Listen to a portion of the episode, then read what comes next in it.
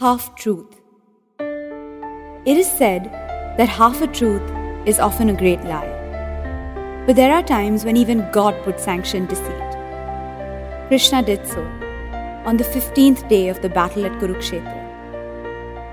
Guru Dronacharya, it seems, was arbitrarily using specialized weapons to mass slaughter common soldiers.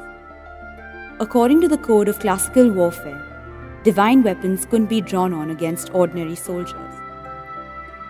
With neither knowledge of them nor the capacity to defend themselves when attacked by such astras, the Pandav army was withering by the thousands. Someone had to stop this master blaster.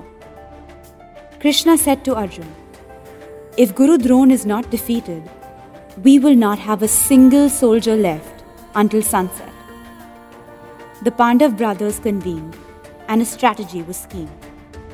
Krishna began. Guru Dron possesses unrivaled strength that only comes with a lifetime of penance and practice. No one can defeat him unless he lays down his arms himself. And he would only do so if his son Ashwathama is killed, without whom he will have nothing left worth fighting for. Because we can't put him down while his father lives to shield him, Bhim must kill the elephant named Ashwathama in our cavalry. We can then merely spread the news. Ashwathama is dead. Guru Dron will yield when he hears his son is no more. At that very moment, Drishtadyumna may execute the Guru. Yudhishthir, who had never before told a lie in his life, and Arjun, who loved his Guru dearly, were both hesitant. If Ashwathama, Dron's warring son, was truly killed, only then would they testify to their Guru. Lying to him was a travesty of all his teachings. To them, Krishna explained You are fighting this war to uphold dharma, to uphold righteousness. Your Guru is consciously fighting on the side of evil for the sinners. Sometimes you must plant thorns around a flowering plant to keep destructive beasts at bay. Today, you might have to plant a thorn of lies for the greater good of a fruit named Dharma to survive and thrive. He continued. Blinded by his love for his son, Guru Dron couldn't make the distinction between right and wrong and slighted all his misdeeds. Your goal is noble. You are following the very path of righteousness, illumined by your Guru. The means may be temporarily dishonest, but the end is principled. The brothers consented. Bhim played his part and word reached Dronacharya. Ashwathama is dead. The Guru approached Yudhishthir. You have never told a lie in your life. Tell me, is my son Ashwathama truly dead? Yudhishthir replied, Yes, Ashwathama is dead. Krishna then blew the conch to drown out the latter part of his response. Narova Kunjarova. Whether man or elephant, he was Ashwathama. Burning with fury, Dronacharya swore to decimate the whole planet. He saw no purpose in life or those around him. At this point, time froze, and so did everyone else. Krishna stepped off his chariot into an independent dialogue with the Guru. Tell me, Guru Dron, what if I told you that the Ashwathama that has been slayed is not your son, but in fact an elephant by the same name? Will your faith in life be restored? Will your heart be filled with warmth and feeling and concern? Guru Dron, suddenly buoyant, inquired, My son lives, Vasudev? Krishna smirked. Well, if he hasn't died today, he may well tomorrow. Who lives forever, Guru Dron? The true question, though, is whether your joys and sorrows, hope and despair, understanding and ignorance. Everything is tied to your child? Does your life have no other significance? Is all your power, all your knowledge directed towards solely benefiting your son? Of course, the Guru shot back vehemently. I'm the reason he came into this world. He's given me happiness, respect, and love. Nothing is more important to me than him. Doesn't every father love his son the most? Then introspect, Guru Dron, as a father who loves his son the most.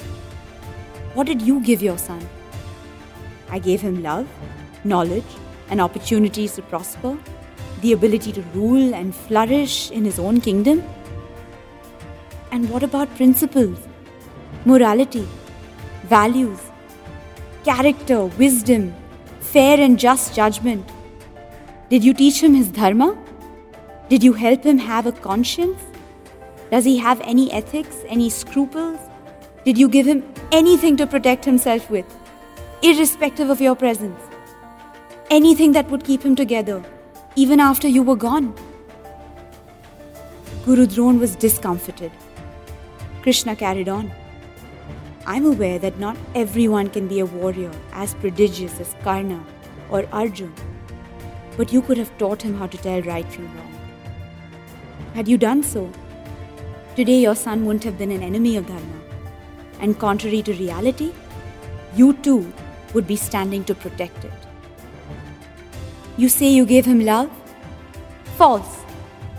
Love liberates, it elevates your soul, it distinguishes between the honorable and dishonorable.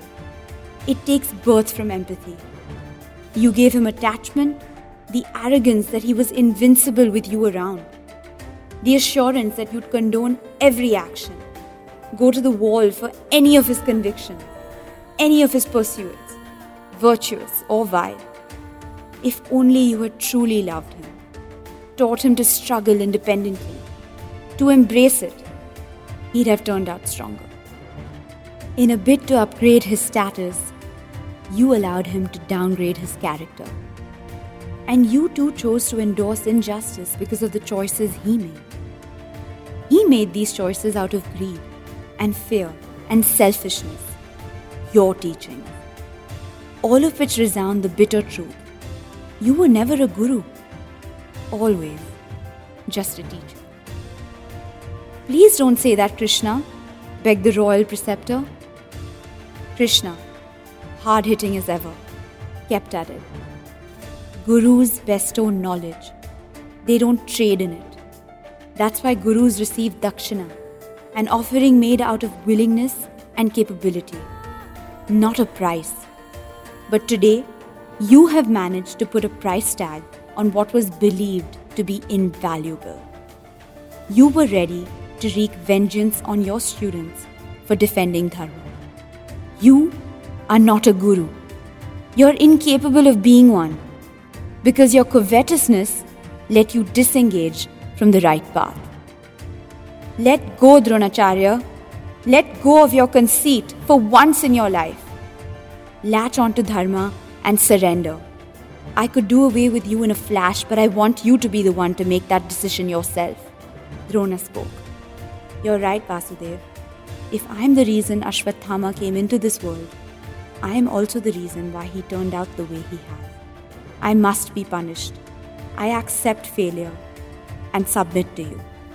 As Krishna settled back into his chariot, time was reinstituted. Letting his bow fall to the ground, the Brahmin followed in prayer. Drishtadyumna, suzerain of the Pandav army, then beheaded him. Guru Dron's passing precipitated a giant leap, not far from victory for the Pandavas, the guardians of Dharma. Surely, this was one great lie that revealed a greater truth of self to ancient India's most hallowed mentor.